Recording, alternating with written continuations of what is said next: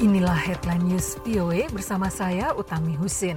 Presiden Filipina Rodrigo Duterte secara terbuka memerintahkan pejabat tertinggi urusan pabean negaranya untuk menembak mati para penyelundup narkoba. Duterte memberikan perintah tersebut ke Komisioner Badan Pabean Filipina, Re Leonardo Guerrero, lewat pernyataannya pada sebuah pertemuan kabinet yang ditayangkan televisi Senin malam 31 Agustus. Guerrero sendiri tidak hadir pada pertemuan yang ditujukan untuk membahas wabah virus corona itu. Namun Duterte mengatakan ia bertemu pensiunan jenderal dan mantan kepala staf angkatan bersenjata Filipina itu sebelumnya pada hari yang sama di Istana Kepresidenan di Manila. Pada pertemuan kabinet tersebut, Duterte mengungkapkan apa yang dikatakannya kepada Guerrero. Saya belak-belakan mengatakan kepada dia, narkoba masih mengalir masuk ke negara ini. Saya ingin Anda menembak mati para penyelundup narkoba. Saya akan dukung Anda dan Anda tidak akan dipenjara. Kalau soal narkoba, Anda tembak mati saja. Duterte tidak merinci lebih jauh pernyataannya tersebut. Hanya saja ia mengatakan ia sebelumnya telah menyetujui pembelian senjata api untuk badan yang dipimpin Guerrero.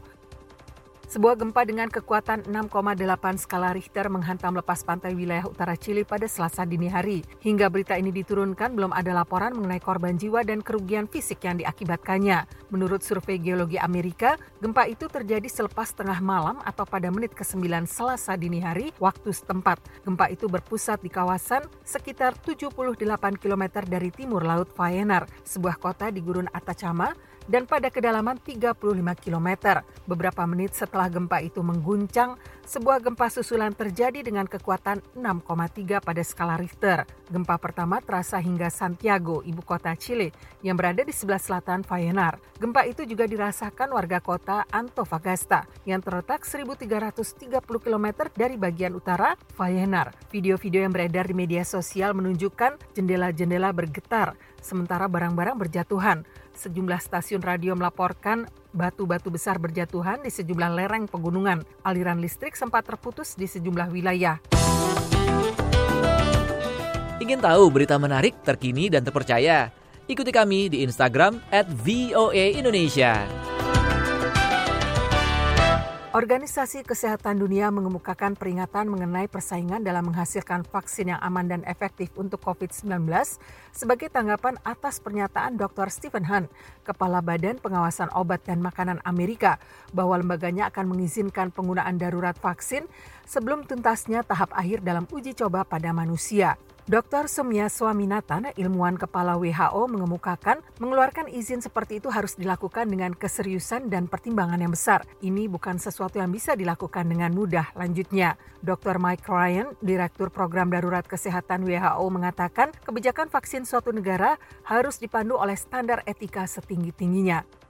Sebuah petisi sedang berjalan di Meksiko untuk memutuskan apakah akan mengadakan referendum mengenai apakah mantan-mantan presiden akan diadili atas tuduhan korupsi. Dalam konferensi pers hari Senin, Presiden Andres Manuel Lopez Obrador mengatakan referendum itu mungkin diselenggarakan bersamaan dengan pemilihan paruh waktu di Kongres Juni mendatang. Obrador menuduh pemerintahan pendahulu-pendahulunya korup. Lopez Obrador mengatakan mengajukan mantan presiden ke pengadilan bukanlah hal kecil. Ia menyebut hal itu sebagai masalah sejarah. Para pengecam menuduh Lopez Obrador menggunakan tuduhan korupsi terhadap mantan presiden Enrique Peña Nieto dan Felipe Calderon untuk mengalihkan perhatian dari salah penanganan yang dilakukan pemerintahannya dalam upaya-upaya mengurangi kejahatan dengan kekerasan dan penyebaran virus corona.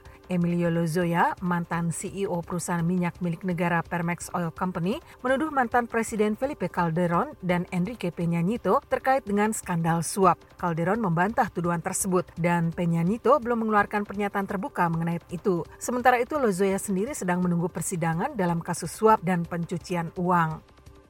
Setelah para ilmuwan menetapkan bahwa virus corona kemungkinan besar menular dari hewan ke manusia, muncul banyak pernyataan dari berbagai negara di Asia yang berjanji akan melarang perdagangan satwa. Sekarang ini data menunjukkan bahwa pihak berwenang, setidaknya di Vietnam, menindaklanjutinya dengan menegakkan larangan tersebut. Di antara kasus-kasus perdagangan satwa liar di Vietnam, 97 persen di antaranya mendorong penangkapan pelaku pada paruh pertama tahun ini. Sebut Education for Nature Vietnam, sebuah organisasi lingkungan hidup. Dari tahun 2015 hingga 2019, angka tersebut bertahan sekitar 87 persen. Demikian headline news VOA.